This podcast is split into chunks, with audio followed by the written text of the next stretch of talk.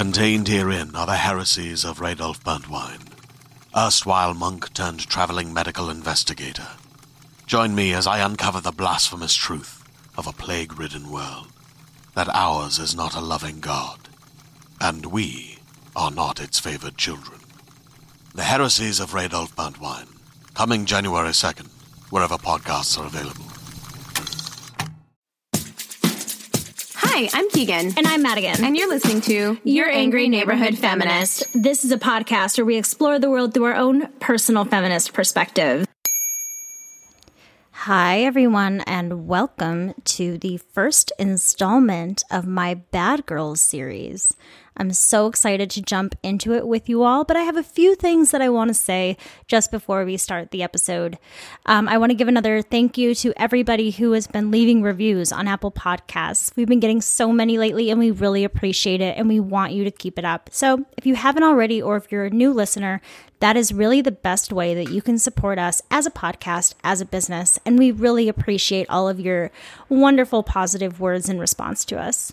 Also, if you want to keep track of what we're doing on a day to day, go ahead and follow us on Instagram. That's kind of where everything is at. You can follow us at Angry Neighborhood Feminist. Okay, cool. Let's get into the story. On May 31st, 1968, it was a sunny day in Manhattan. Andy Warhol was making his way to his factory in Union Square when he saw Valerie Solanas waiting for him. He was most likely not pleased to see her as she had been badgering him to produce her play and was also trying to recruit him into her radical feminist group.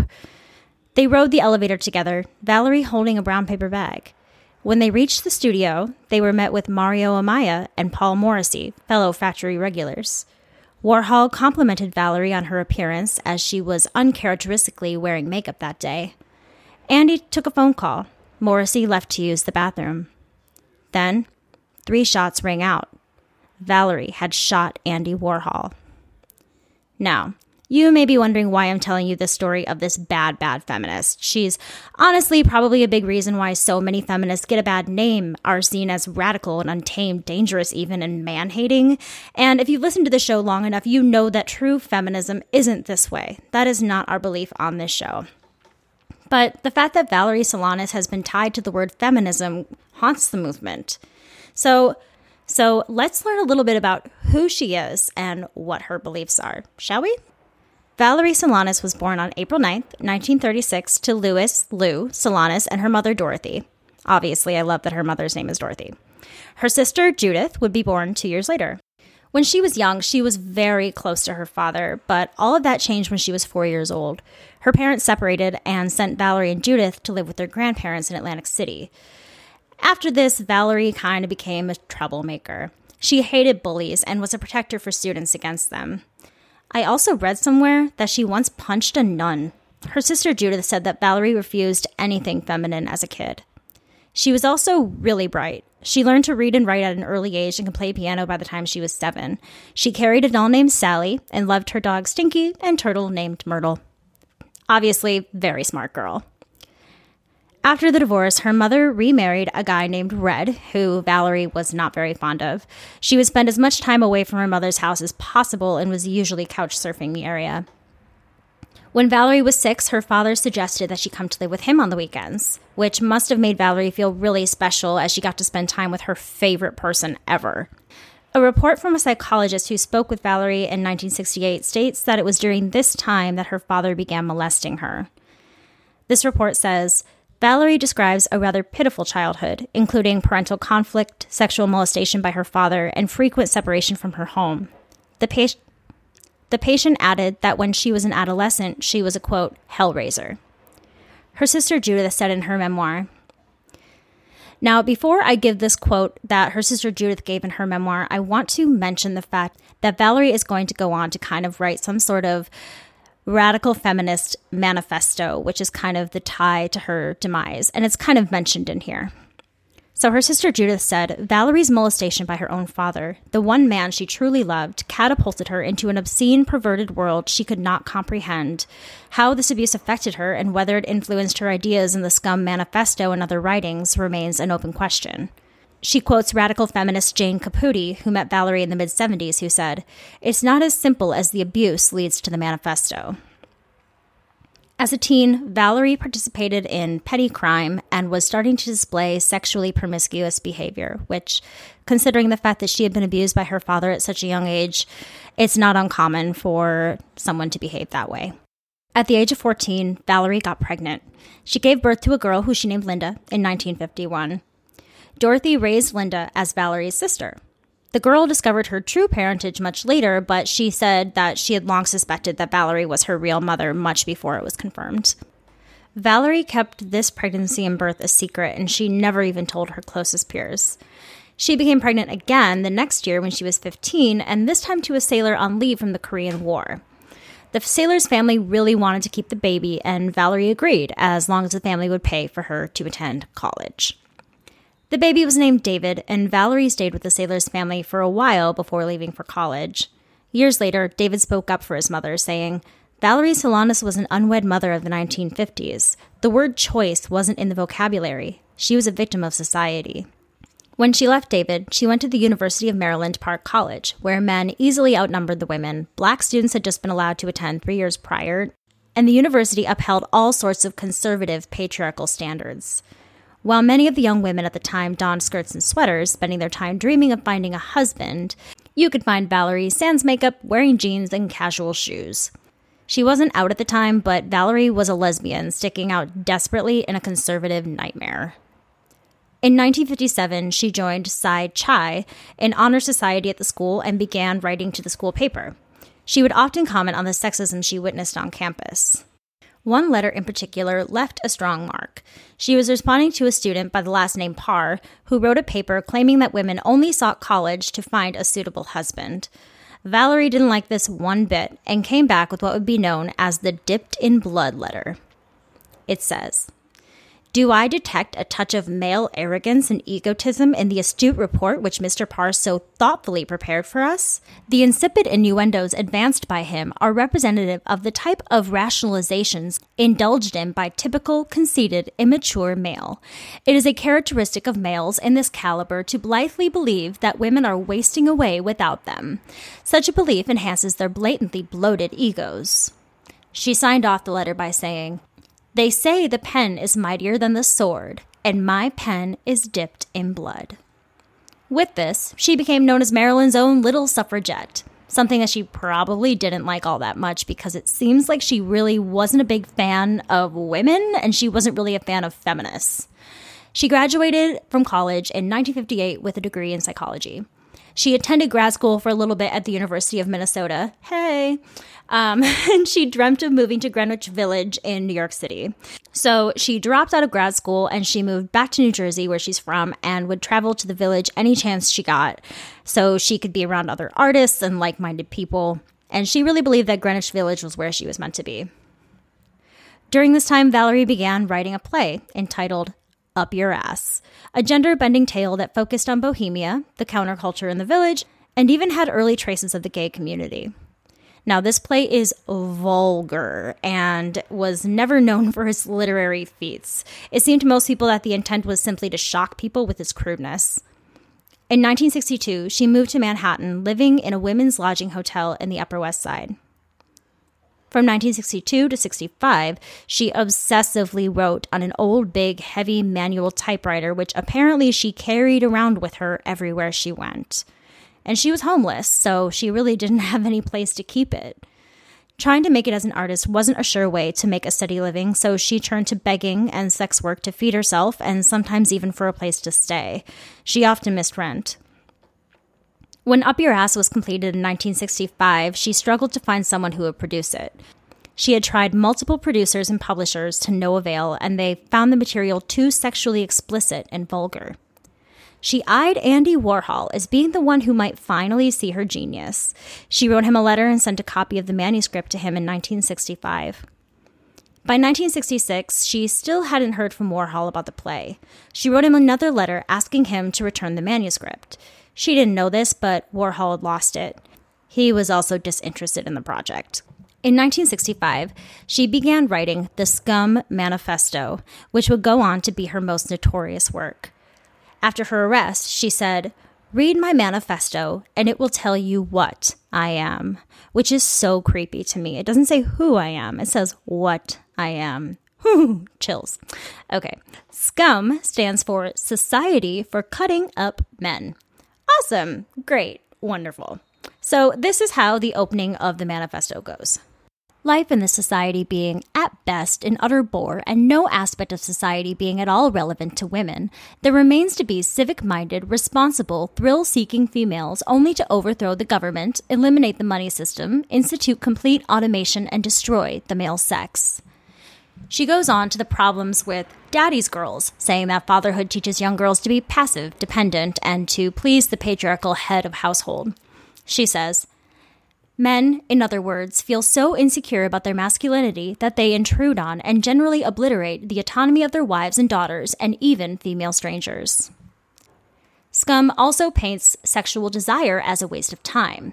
The manifesto says that sex is the refuge of the mindless, and that sex is another way for a man to dominate a woman and make her more susceptible to bend to his will.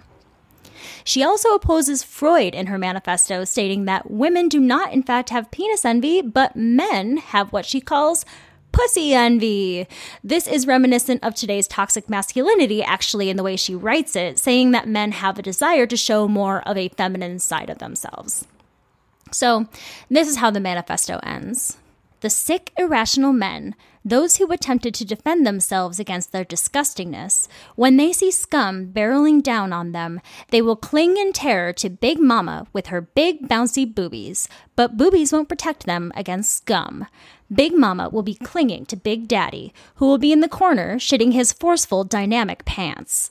Men who are rational, however, won't kick or struggle or raise a distressing fuss, but will sit back, relax, enjoy the show, and ride the waves of their demise. Such a happy message, right? It's all about like inclusion and equality and like hugs and love, right? No.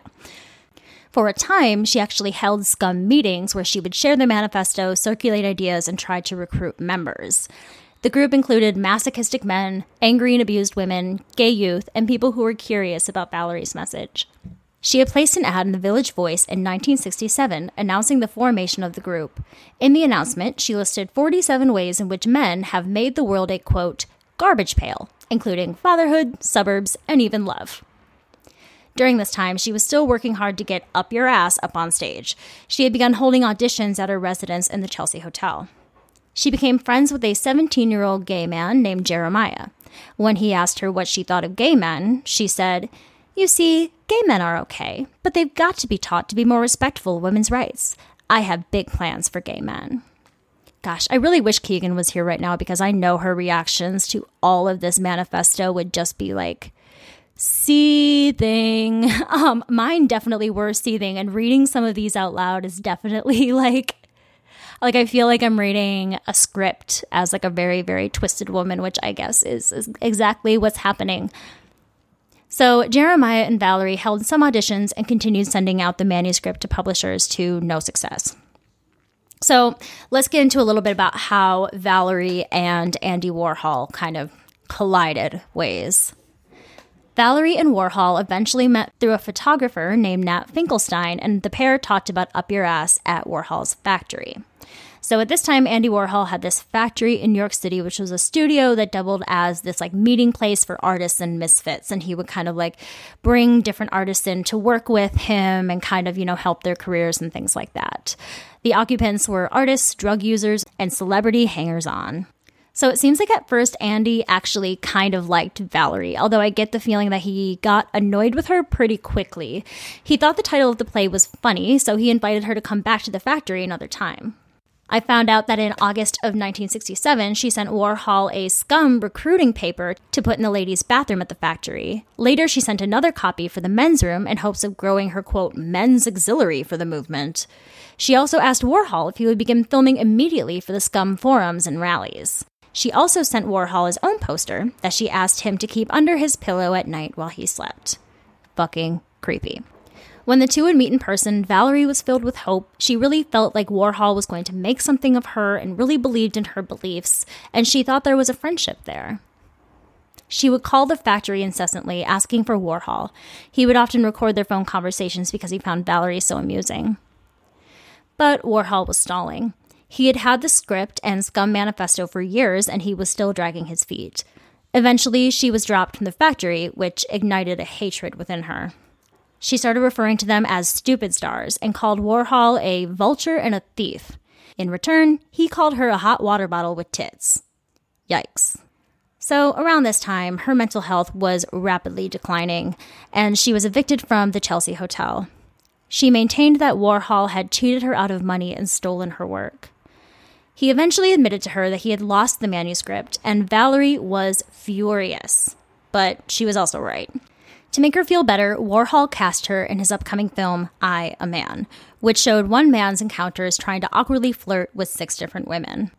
The description of Valerie's character uh, calls her a quote, butch lesbian who rejects the man's pickup line, then after the man walks away, says slanderous things about him, much like men would do to women in real life.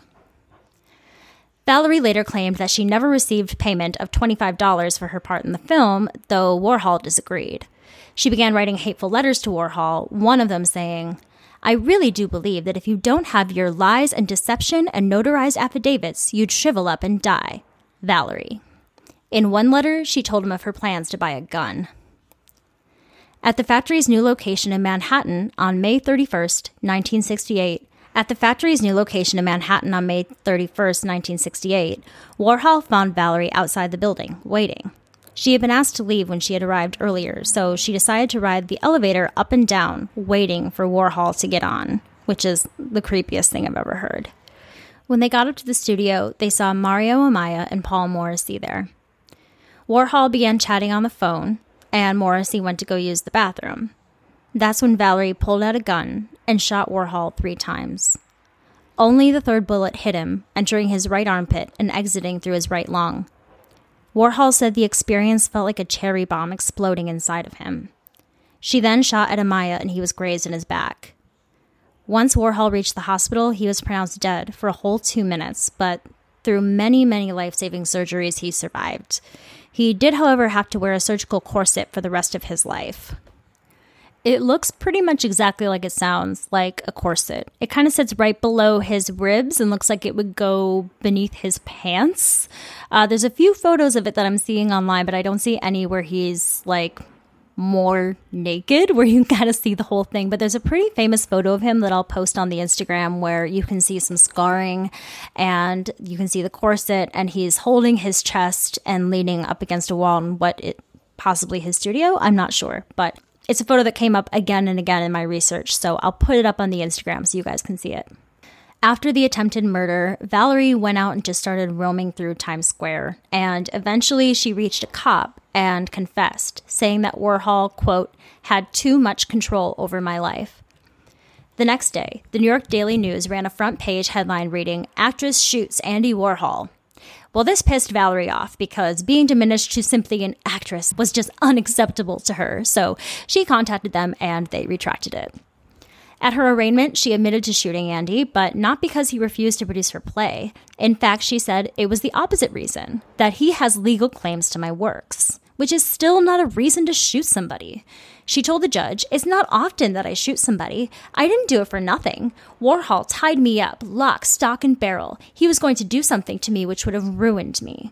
Now, we will discover later that Valerie is unwell. So, while I may sound very judgmental of her behaviors, we'll find out later that she was diagnosed with paranoid schizophrenia. So, a lot of her paranoid activities and stalking really makes sense with that diagnosis.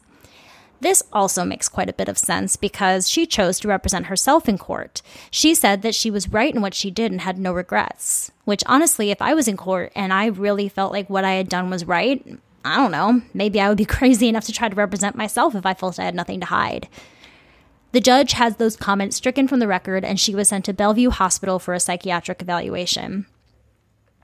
So, there they decided that she was mentally unstable to stand trial and was sent to a prison ward of Elmhurst Hospital, which sounds like a fucking nightmare from the pictures that I saw on Wikipedia.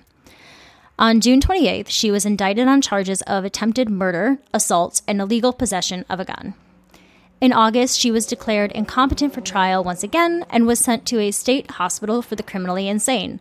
Again, doesn't sound like a very good time. Later that month, Olympia Press finally published the Scum Manifesto. This is when Valerie finally underwent that psychiatric evaluation where they were able to diagnose her with paranoid schizophrenia. She was then well enough to stand trial by June 1969, where she represented herself. She pled guilty to reckless assault with intent to harm, and she was sentenced to three years in prison with one year served. After the trial, the Village Voice declared that Valerie, quote, has dedicated the remainder of her life to the avowed purpose of eliminating every single male from the face of the earth. This spoke to some women, including some leading feminists at the time, including Ti-Grace Atkinson. She described Valerie as, quote, the first outstanding champion of women's rights, and, quote, a heroine of the feminist movement. Yeesh. Atkinson at the time was a member of NOW, which is the National Organization for Women, and after reading this, Betty Friedan removed her from the organization. Um, Atkinson then went on to create her own radical feminist group. When Valerie was released from prison in 1971, she went right back to stalking Andy Warhol and was soon arrested again in November of 1971. She would go on to be institutionalized numerous times. Unfortunately for Andy Warhol, he lived the rest of his life in fear that Valerie would find him and finish him off.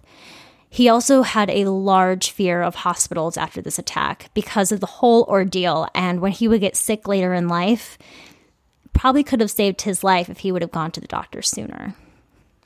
It was reported in the late 70s that Valerie was homeless and continued to defend her political beliefs and was still pushing the manifesto and trying to get that play produced. Andy Warhol died on February 22, 1987, at age 56 after a gallbladder surgery. If he had gone to the doctor sooner, his life would have been saved. In the 80s, it was heard that Valerie went by the name Onz Loh, O N Z L O H. I don't know. She died on April 25th, 1988, at the age of 52 of pneumonia in San Francisco. Her mother burned all of her belongings after she died. Valerie Solanas has been credited as starting the radical feminist movement. Feminist Catherine Lord wrote, quote, The feminist movement would not have happened without Valerie Solanas. Now, when she says the feminist movement, I think she means the radical feminist movement because feminism started far before Valerie Solanas was born. She believed that since Valerie was so disowned by society in her beliefs, it led to a wave of radical feminist publications, which honestly might have been true. Her biographer, Breanne Fahs, says something else, something that I really agree with. She describes Valerie as someone who alienated herself from the feminist movement and never wanted to be a part of it. And that's the thing. I originally heard about Valerie Solanas on an episode of the Parcast series Female Criminals, and that was originally what really made me want to talk about her. Because there is this tie to feminism and radical feminism as being something that is very militant and scary and dangerous. And I think it just goes to show you that there's really bad apples in every group. But also, something that's really important to remember is that Valerie Solanas herself never really aligned with feminism. She didn't find fellow feminists in New York to, you know, to talk with and work with. She was very alone and isolated in her extremist ideas and never really felt understood by anyone around her. She was super smart and felt like nobody was really ever listening to her. She was sexually abused at a young age by her father, and she was separated from her mom and dad a lot as well. So she didn't exactly live the easiest life, and it was probably inevitable that something like this would happen to her. So, so while Valerie is definitely not someone to be looked up to, she is definitely someone who changed the course of women's history. Now, since I don't have my friend with me, I don't have Keegan. I would really love for all of you to respond to some of the things that you heard today. I would really, really, really love to hear from you. So go ahead and email me at neighborhoodfeminist at gmail.com. Direct message me at angry neighborhood feminist. I want to hear what you have to say. I really want to get your reactions, okay? I think the only things I didn't mention in the beginning was that you can go ahead and follow us on Twitter. We're on there sometimes at YANF Podcast, Y A N F Podcast. We have a Facebook business and group page. You can also rate and review us on that Facebook business page. We check it and we use those reviews for Reviews Day Tuesday as well. And you can also chat with the other listeners in the group page. Let's see if you don't already. You can listen to us on RadioPublic. It is a free app. It gives us a few cents every time you listen to us, and we really appreciate it. It's awesome. So I didn't mention this at the top of the episode, but I went through a lot of sources. But the ones that I went through the most was actually Breanne Fahs' biography, just called Valerie Solanas A Biography. I looked at her Wikipedia page. I read an article on history.com. And I also read a really wonderful article in artnews.com. I got my original idea, like I said, from the Parcast episode of Female Criminals about Valerie Solanas. And I think that just about covers it. All right. Thank you so much for listening to another episode. That's all I've got for you today. With all of that being said, I encourage you to rage on. Bye.